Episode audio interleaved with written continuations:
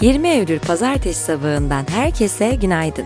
Mikrofonda her pazartesi olduğu gibi ben İpek.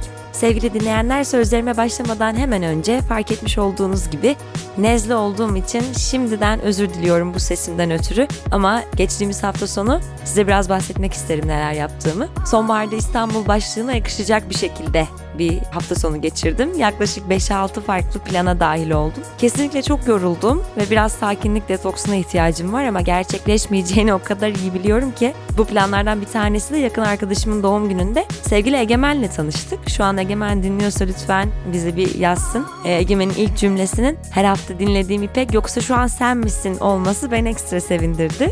Aynı şekilde geçen hafta Galata'da ofisimize uğramışken sevgili Umutcan'ın annesiyle de karşılaştık ve o da "Aa İpek sesinden tanıdım seni" demesi de ayrıca mutlu etti. Böyle şeyler gerçekten insanı mutlu ediyor sevgili dinleyenler. Söyledikleriniz bizim için çok kıymetli. Bunun yanı sıra Pazar günümü yayınlarımızdan Tuttu'nun 18 Eylül'de yayınladığı İstanbul Senden Vazgeçmiyoruz yazısıyla geçirdim diyebilirim. Sevgili Büşra yazının başında bana da referansta bulunmuş sağ olsun. Geçen hafta İstanbul'u çok özledim diye yine bir polyanlıcılık yaparken ben niye özlemedim ya diye düşündürtmüşüm demek Büşra'yı. Sonra da bu harika yazının ortaya çıkmasına bir tık katkıda bulunmuşum diyebilirim. Çok hoşuma gitti. Yazıyı merak edenleri Aposto uygulamamıza ve Tutto'yu okumaya davet ediyorum. Bugünün haberlerine ve bültenin destekçisine geçmeden hemen önce dikkatli giyinin, kalın giyinin, bu havalar hasta olmaya çok müsait diyorum. Gördüğünüz gibi şekilada nezle olan bir ben. Umarım daha ciddi bir yere gitmez bu hastalık ama lütfen herkes dikkat etsin.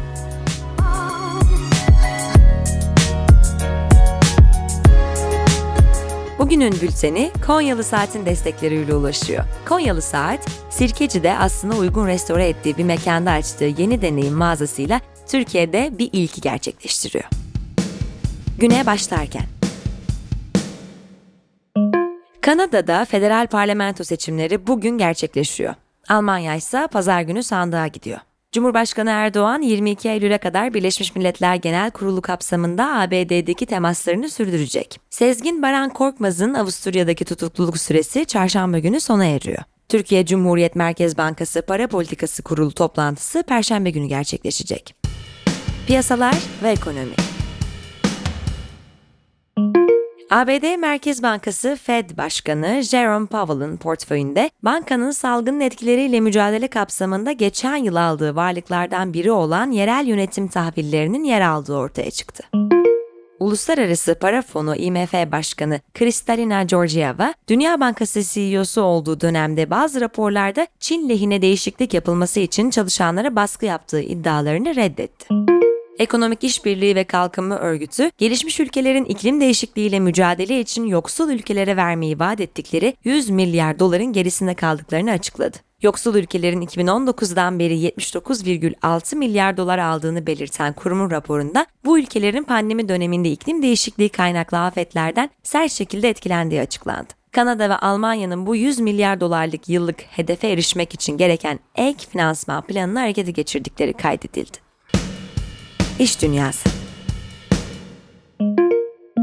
Facebook, The Wall Street Journal'ın yayımladığı The Facebook Files isimli araştırma dosyasının kasıtlı yanlış tanımlamalar içerdiğini ve yöneltilen iddiaların kesinlikle yanlış olduğunu söyledi.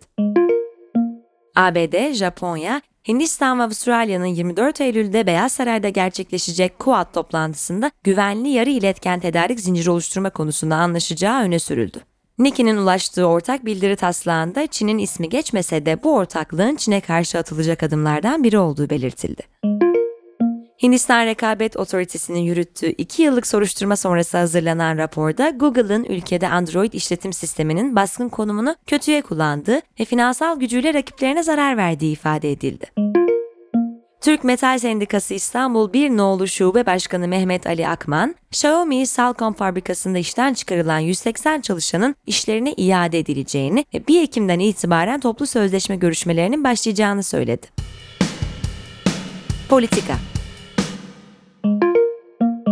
Afganistan'ın kuzeyindeki Kunduz ilinde Taliban sözcüsü Maytullah Ruhani, ülkeye yönelik yardımların artırılması çağrısında bulundu. Ruhani, uluslararası toplumdan gelecek yardımlara açık olduklarını, yatırım ve yeniden yapılandırma projelerine de sıcak baktıklarını ifade etti. ABD Merkez Kuvvetler Komutanı Orgeneral Kenneth McKenzie, geçtiğimiz ay başkent Kabil'de düzenledikleri hava saldırısında sivillerin yaşamını yitirdiğini kabul etti. McKenzie, saldırının trajik bir hata olduğunu söyledi. Araştırmalarda aralarında çocukların da bulunduğu 10 kişinin hayatını kaybettiği kaydedildi.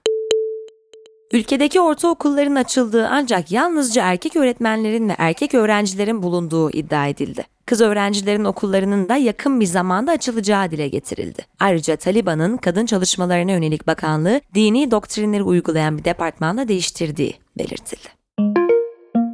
Polonya'da iktidar partisi lideri Jarosław Kaczyński, Brüksel'in Avrupa Birliği hukukunun ulusal hukuka göre daha öncelikli olduğunu savunmasının ülkenin egemenliğine zarar verdiğini söyledi.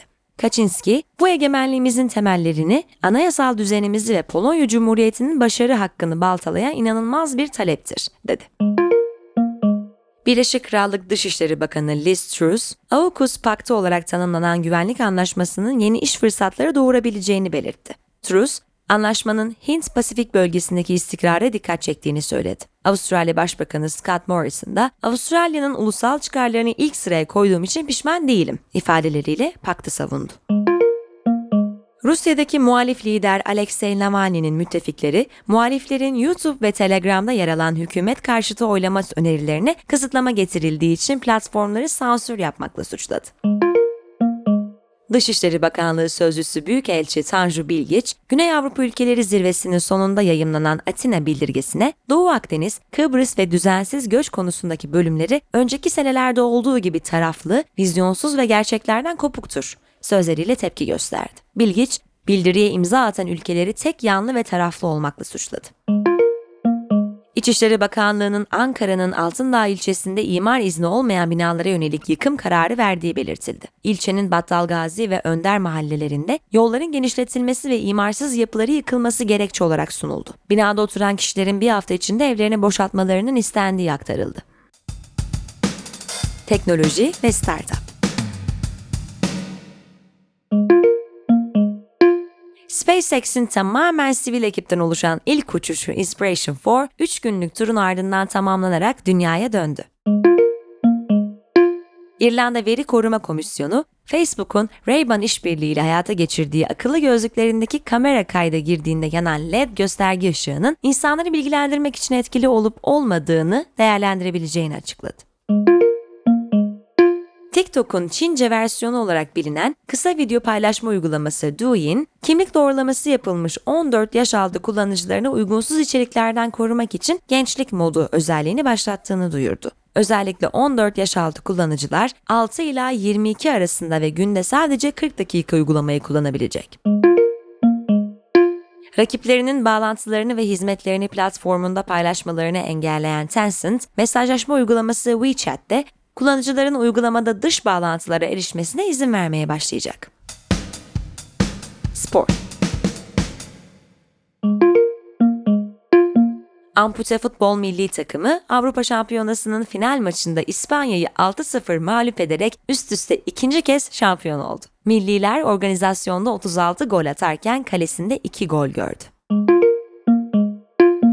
Türkiye Futbol Federasyonu A Milli Takım Teknik Direktörlüğü görevi için 58 yaşındaki Stefan Kuntz'la anlaşmaya varıldığını açıkladı. Sözleşme imzalayan Kuntz, 2016 senesinden beri Almanya 21 yaş altı milli takımını çalıştırıyordu. 21. Cevat Soydaş basketbol turnuvasında Tofaş, Bahçeşehir Koleji'nin 93-84 mağlup ederek şampiyon oldu. 3 gün süren turnuvayı Galatasaray Nef 3. Fenerbahçe Beko 4. Gaziantep Basketbol 5. ve Türk Telekom 6. tamamladı. Milli motosikletçi Toprak Razgatlıoğlu, Dünya Superbike Şampiyonası'nın 9. ayağına İspanya'daki 2. yarışta 2. oldu. Puanını 399'a yükselten Razgatlıoğlu, 398 puanlı Jonathan Rhee'nin önünde pilotlar klasmanında ilk sıraya yerleşti. Dünün öne çıkan karşılaşmaların sonuçları bültende sizi bekliyor. Günün hikayesi.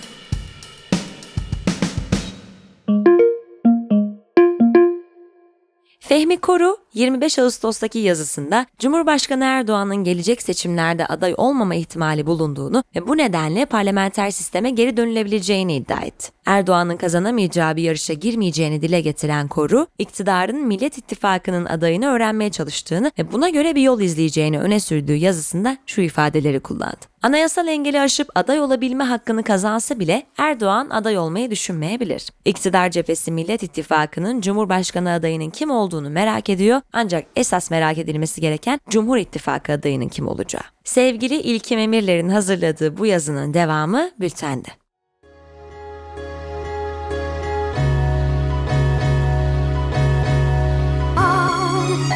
Evet sevgili dinleyenler, sizlere harika, bana ise nispeten sakin ve daha sağlıklı bir hafta diliyorum. Tüm mesajlarınızı ve düşündüklerinizi Aposto Podcast hashtagini kullanarak Twitter'dan bize iletebilirsiniz. Cuma günü görüşünceye dek hoşça kalın.